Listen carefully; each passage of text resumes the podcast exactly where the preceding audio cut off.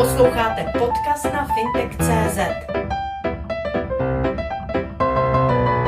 Jeden z největších problémů, co se týká ekonomiky, je inflace, na které se nejvíce podílejí energie. V tuto chvíli, jak hledíte na pomoc státu, ať už domácnostem, nebo i malým, středním a velkým firmám? Tak je potřeba říci, že tahle země a celé celá Evropská unie žije asi v nejtěžším okamžiku 30 leté historie naší samostatnosti.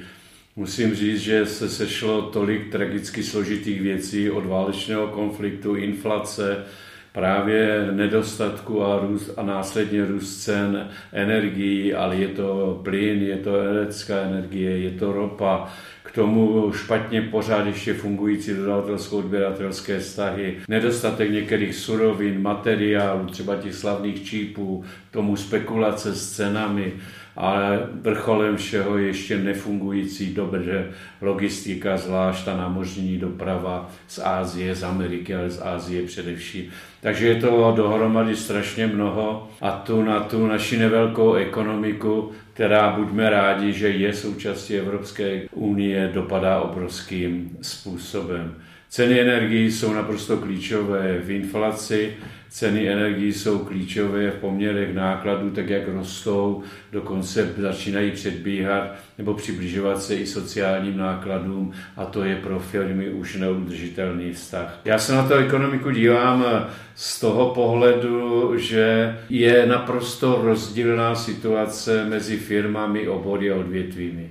Na jedné straně i dokonce ještě z dob covidu jsou odvětví, která jsou na tom přímo skvěle, daří se jí, mají enormní zisky, proto asi i ta opatření Evropské unie a naší země, i když podle mého nejsou moc transparentní anebo správné ty sektorové daně, ale v daném okamžiku nemají země peníze, nějaké řešení hledat musí. Myšlenkově se vrátím k tomu rozdělení v té ekonomice.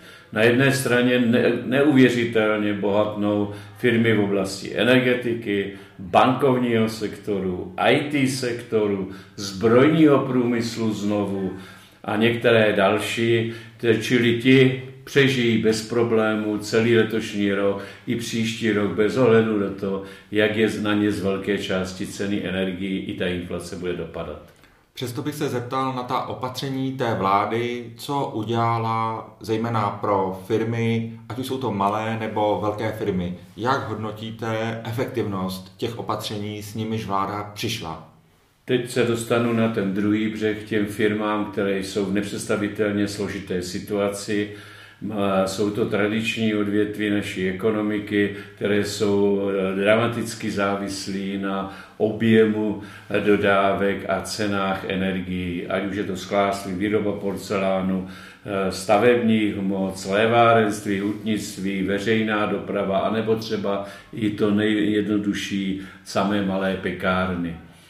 Jak se vláda k nám chovala, k podnikatelům, a je to jen zde v tom začátku jedno, jestli jsme malí, střední nebo velcí, musím říct, že tahle vláda v těch řešeních je nesmírně pomalá, není odvážná na rozdíl od řady jiných zemí. Připomenu jenom, že první opatření udělali francouzi už v listopadu ronského roku a podobně postupují další země. Nechci vůbec připomínat to, co připravuje Německo, i když o tom zase skoro nikdo z nás moc neví, ale 200 miliard euro je taková strašná částka, která nemůže konkurovat ani pomalý zbytek Evropy. My jsme se vlastně k některým opatřením, přestože jsme je připomínali v květnu, v červnu, už v červnu jsme doporučovali ministrovi Sikelovi, že bychom měli pracovat společně na dočasném krizovém rámci, že to budou firmy potřebovat, že je potřeba řešit firmy a jeho odpověď tenkrát byla, že se to firm nebude týkat. Takže pro mě velké zklamání, minister, který měl reprezentovat průmysl, pomáhat firmám v jedné z nejprůmyslovějších zemí Evropy, nás prostě odbil. A vláda, řekám poctivě a natvrdo, si tu vážnou situaci velmi pozdě, velmi pozdě uvědomila až koncem srpna, kdy jsme zaslali otevřený dopis premiérovi, ministrům, kdy se ozvali hejtmani a kdy ceny byly na neuvěřitelně vysokých výškách, které byly už nezaplatitelné skoro pro všechny firmy. Následující dva dny potom, po tom našem otevřeném dopisu. Mimochodem jsem ho poslal premiérovi v den, kdy otvírali zahrady na úřadu vlády a poctivě jsem mu řekl, že jsem nespokojen a že jsme to poslali Výjimečně musím říct, že pan předseda vlády ve, v ekonomických oblastech zareagoval tak, že hned v pátek zřídil na rezortní komisi, kde zahrnul hlavní výrobce energii, to znamená eh, ČES, eh, skupinu Křetínského, skupinu Tykače a další a další a naše odborníky. A konečně se ty ledy začaly trošku pohybovat a vláda se začala probouzet, že jí nic jiného nezbude, že bude muset něco řešit. Následně na to pondělní zasedání vlády přijalo ta první opatření ve vztahu k občanům, ve vztahu k veřejnému sektoru a ve vztahu k malým a středním firmám, to slavné zastropování bez DPH 6 a 3 korun. A k velkým firmám přijalo opatření, ale zatím eh, nevíme přesně, jaké, co je jeho vnitřním jádrem, takzvaný dočasný krizový rámec z objemu 30 miliard. Od té doby zase běží, zase uplynulo ve Vltavě miliony kubíků vody a teď eh, má vláda takové, bych řekl, zaříkávadlo, že bez Evropské unie, a asi s ní souhlasím, bez rozhodnutí dohod a opatření na úrovni Evropské unie, ta vláda nebude schopna něco podrobněji dál řešit. Takže co je za situaci? Firmy jsou v tragické nervozitě, je to velká nervozita, společnost je nervózní, přibývá demonstrací, některé extrémní, některé možná racionální ve vztahu k tomu, co na ty lidi dopadá a neví si rady, tak to jdou teda křičet do ulic. Zatím to není tak dramatické, ale ve firmách to vře. Vedení firem vysvětluje lidem, že ne, není schopno řešit ceny energií, lidé jsou ochotní mít nižší mzdové výdělky, podobně jak to bylo ve finanční krizi v letech 2008, 2010, kdy bylo důležité zachovat místa a neřešit platy, tak to dneska řeší se právě v těch těžkých, jako je sklářství, jako je to slévárenství a řady dalších. Ale my pořád čekáme, že tahle země využije předsednictví, je to naše obrovská šance ty dva samity nedopadly špatně pro zemi. Myslím si, že zase se ukázalo, že jsme flexibilní, umíme organizovat. Nejsme pupkem světa, jak si někteří mysleli, jak to skončilo, ale jako dobré jméno to asi naší zemi udělalo. Ale pro nás to je jenom prostě zpráva, my chceme řešení. My chceme řešení na úrovni rady, komise a především ministrů pro energetiku. Tady se dostáváme k určitému problému, kdy vlastně zejména z Ministerstva průmyslu a obchodu přicházejí určité návrhy na řešení drahých energií, které se ale někdy rozcházely s tím, co prosazuje Evropská komise. Tedy jaká opatření můžou co se týče Evropy na drahé energii přijít a doptal bych se, nakolik budou pro Českou republiku efektivní a výhodná jako pro významného producenta například elektřiny tak pro nás eh, je důležité několik opatření, které musí být schváleny do konce roku a musí být jasno od 1. ledna, aby mohly poklesnout ceny především zemního plynu a potom elektrické energie. Za prvé, jednoznačně se musí Evropská unie rozhodnout a oddělit ceny plynu od ceny elektrické energie. To je prostě klíčová, klíčová věc. Druhá věc je, že konečně někdo v Evropské unii od dob paní předchozí kancléřky Merklové a především nezodpovědnosti Německa se to neřešilo, dát do pořádku, aby fungoval trh s energiemi. Energetický trh v Evropské unii nefunguje dobře, nefunguje dobře jak eh, díky Putinovi především, tak díky nezodpovědné extrémně zelené politice Německa. Takže to je potřeba spravit. Pak je tady otázka fungování EU povolenek, Znovu velký problém, extrémní nesmysly v otázce zbytečně vysokých rezerv, jejich pouštění, nepouštění na trh, vyhánění cen, čili i tahle oblast musí se pustit rezerva těch povolenek, anebo možná extrémnější řešení a nebál bych se ho přerušit třeba na rok hospodaření nebo prostě tu hru s povolenkami. No a pak je nejtěžší věc a to tedy se přiznám sám, že to vidím tak 50 na 50 šanci, je potřeba zastropovat ceny plynu. Když se nezastropují ceny plynu, prostě nepovede se celá energetická strategie, energetika, ty ceny nestáhne dolů. Takže tyhle čtyři úkoly jsou na Evropské unii. Ještě pořád není pozdě, těch rad a komisí bude hodně, včetně mimořádný. Jestli k těmto čtyřem bodům se přijmou nějaká racionální řešení, neviděl bych ten rok 2023 zas tak tragicky. Pokud bychom zůstali u plynu, tak se i rozcházejí informace, zda ho budeme mít dostatek.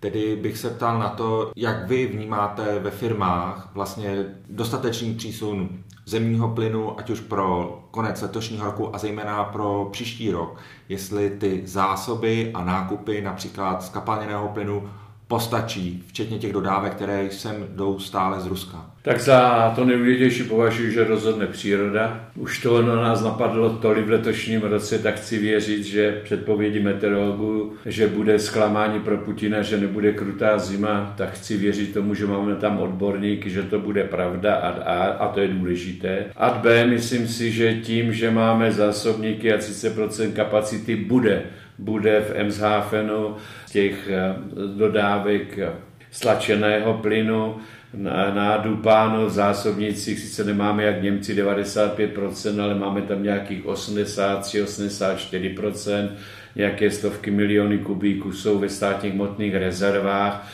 takže nebude-li nějaká extrémně krutá zima a budeme-li aspoň trochu všichni hospodařit, tak si myslím, že bychom to v letošním roce měli zvládnout. Pro příští rok se mi líbí iniciativa, která vznikla tady v Praze a to je, říká to i madame Ursula von Leyenová, že bychom konečně měli nakupovat společně, čímž extrémně srazíme cenu to, co předvádí i Amerika vůči nám, třikrát, čtyřikrát dražší než na domácím trhu, tak to si myslím, že společnými nákupy by se mělo srovnat. Je tu ale jeden problém, který nesmíme podcenit, je to, že řada našich firm, a je to třeba i naše firma, my máme letos bez problémů zafixováno, přestože spotřeba plynu na nějaký 65-70 autobusů je obrovská, překračuje všechny ty limity. Takže tady musím říct, že vláda vůbec neví, že nějaká veřejná doprava má smlouvy na zemní plyn a vůbec to neřeší zatím v této fázi, což je taky nezodpovědnost těch eh, ministerských eh, zástupců ale na příští rok, letos odhaduji, že bylo za, měli zafixováno tak 75 až 80% firm, jak v zemním plynu, v elektrické energii také. Na příští rok z našeho průzkumu je, že máme zafixováno firmy 20% a u, u zemního plynu 22%. Není to neschopnost firm, jak říkají někteří politici, nebo vychytralost firm zneužívat spotové ceny a podobně. Jsou je že ty lidé v životě nebyli v praxi, co o tom takhle žvaní, ale je fakt, že s námi nikdo nechce uzavřít smlouvy, protože i ti dodavatelé všichni vlastně jsou v nejistotě, on neví na co, nebo co má vlastně nabídnout. A všichni tady jeden vedle druhého od politiků až po nás odpovědných za firmy a samozřejmě s námi i naši zaměstnanci čekáme, co všechno se stane do konce roku a jaký základ cen energií budeme mít od 1. ledna.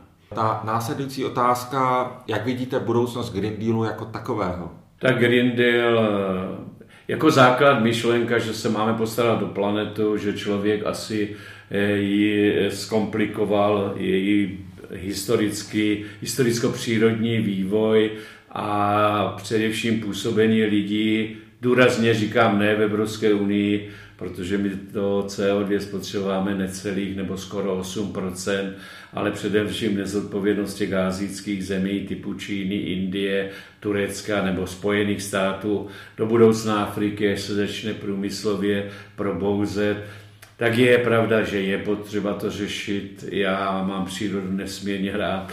Procestoval jsem celý svět, mám rád, když vidím čisté lesy, vidím ty ptáky, verliby, žraloky a až po ty, a po ty nádherné savce v Africe.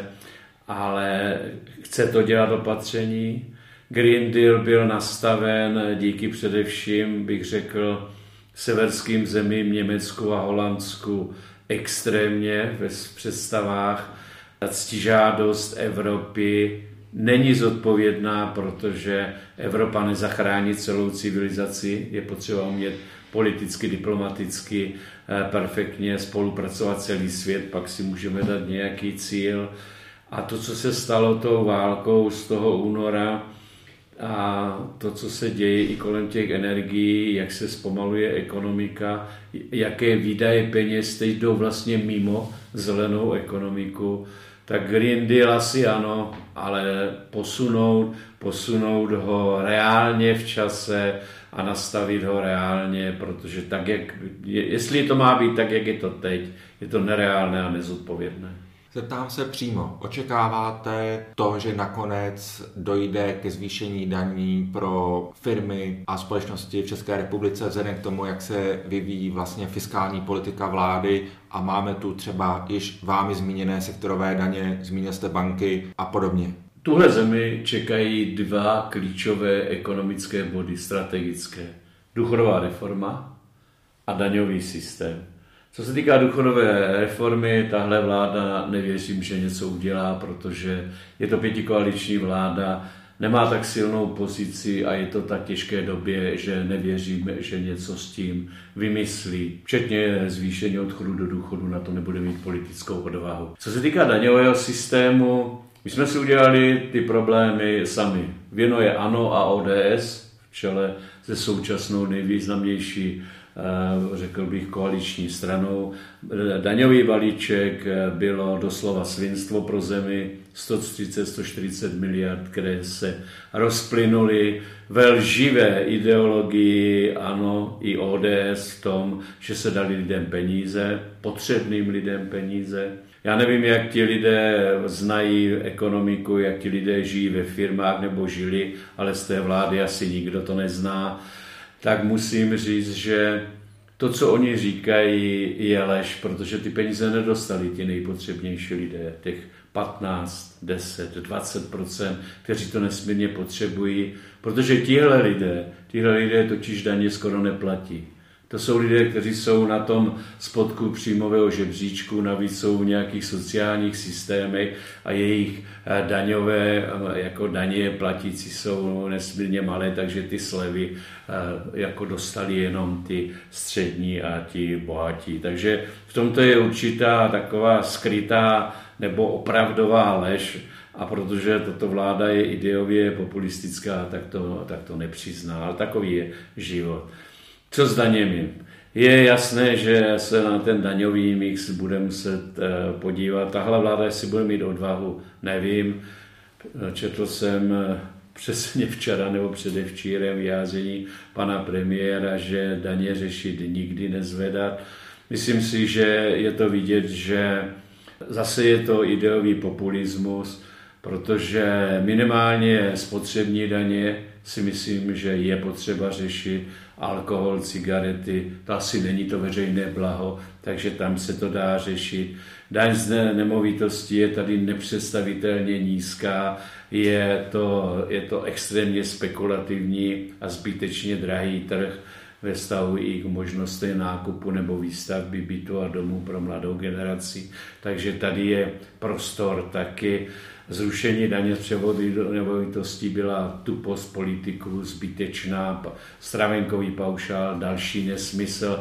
Takže je tam řada věcí, možná jsou tam i některé daňové výjimky, které jsou vylobovány nebo byly vylobovány kde kým, já nechci jmenovat vůbec nikoho, protože jsou jich tam desítky, stovky, Určitě bych neřešil daňové výjimky třeba pro podporu vědy, výzkumu, inovací nebo věcí, které dají zemi šanci na určitý růst nebo, bych řekl, multiplikační efekt, ale eh, daňový mix, je k řešení, je potřeba ho řešit už první první 24 a jestli ta vláda není tak slabá a zbabělá, tak musí přiznat ty chyby, které se udělaly v daňovém balíčku a tyhle věci řešit.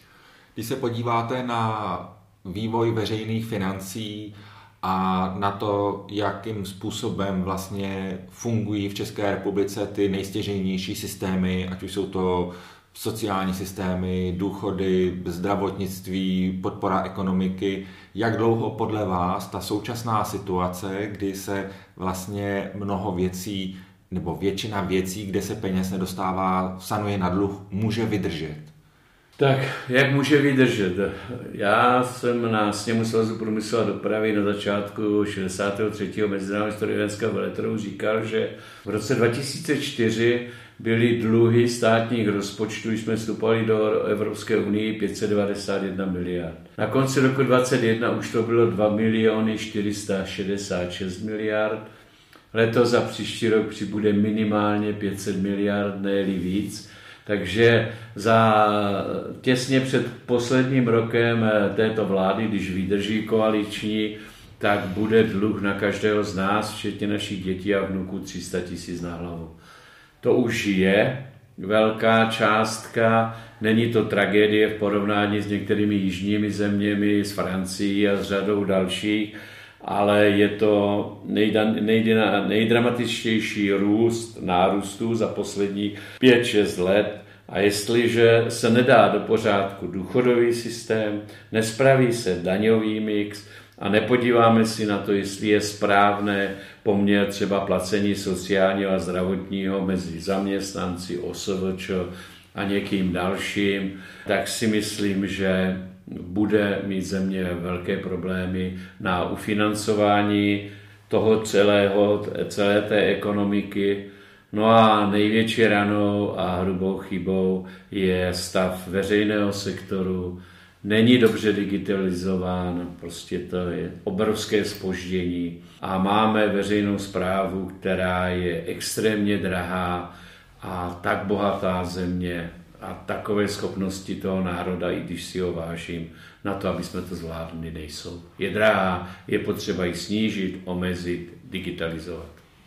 Dovolte mi poněkud peprnější otázku. Zmínil jste sněm Svazu průmyslu a dopravy České republiky který se proslavil, byť asi neúplně chtěně, výrokem pana ministra Sikely o tom, že velké firmy se mají tvářit jako malé, pokud chtějí získat podporu, co se týká drahých energií. Vy jste na tom sněmu byl, jistě jste ta slova slyšel, takže jak vy je vykládáte?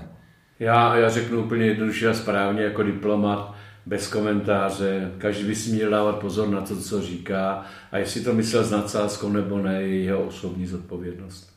Děkuji za odpověď. Zeptám se vás tedy na další aktuální věc a to je Ukrajina. Samozřejmě ten konflikt je běží, o míru se příliš nemluví, přesto už vznikají iniciativy, jak zapojit české firmy do obnovy této země.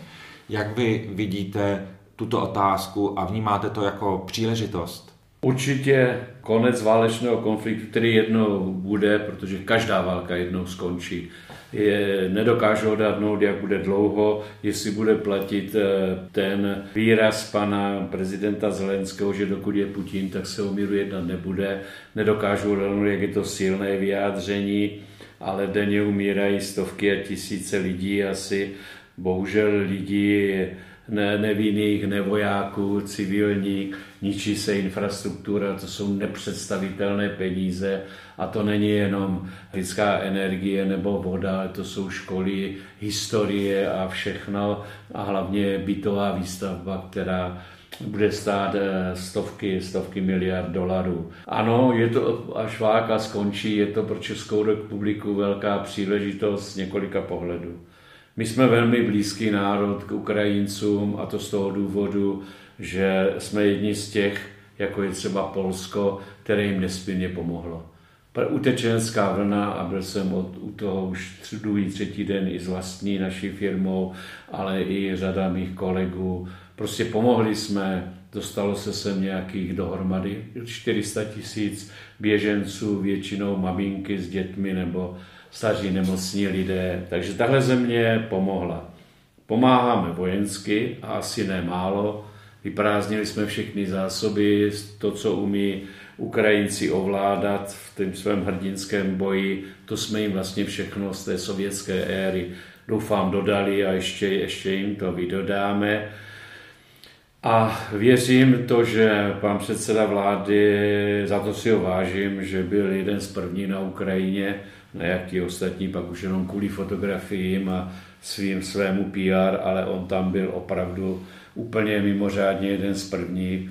Takže to se všechno promítne do šancí, které na tu rekonstrukci Ukrajiny budeme mít. Už se na řadě věcí pracuje, při ministerstvu průmyslu i z naší iniciativy je komise, jsme trvale zúčastní, myslím, že teď v pátek mi přišlo pozvání už na deváté zasedání té komise, vytyčují se oblasti a zájmy firm, kde a v čem bychom mohli pomáhat. Určitě jsme schopni od stavebnictví, infrastruktury, zdravotnictví, bytové výstavby, to všechno naše firmy umí zvládnout. Jsou tam ale některé otázky, které si zatím já neumím odpovědět. A, a kdo všechno a jak to budeme platit? To je nesmírně zásadní věc, protože to, to, jsou, to jsou stovky a stovky miliard, to jsou nepředstavitelné peníze.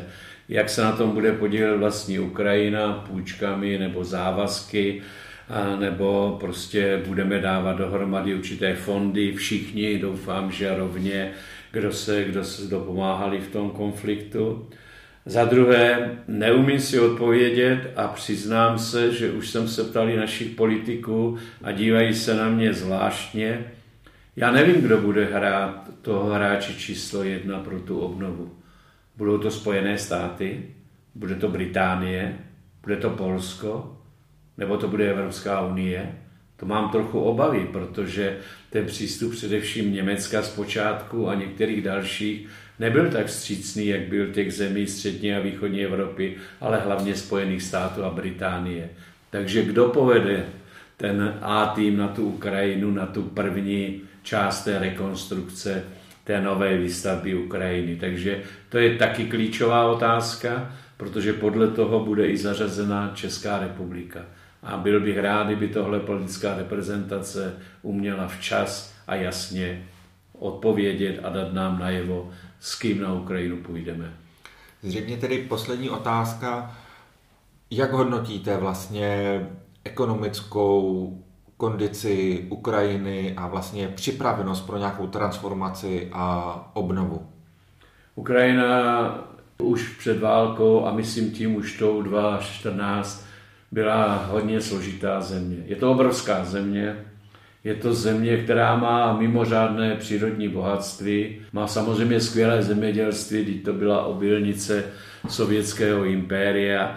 Takže po této stránce, až se to tam vyhladí, ty stopy války, tak asi ty šance zůstanou. Doufám, že se udrží Ukrajina ve svých původních hranicích, což asi by měl být jestli je zodpovědný, tak by to morálně zodpovědný cíl měl být všech. O těch věcech v té ekonomice, které tam byly, všichni víme, že se Ukrajině říkalo, že tam byla korupce, podplatitelní úředníci, těžko se tam podnikalo, protože já nevím, pracovní sílu a řady další věcí ovládali mafie, což je Ukrajina proslavená Jestli tohle všecko se vymítí a do toho roku nula startovacího bude Ukrajina jinak, s jiným myšlením a asi s jinými lidmi, tak to nedokážu odhadnout. Sledujte fintech.cz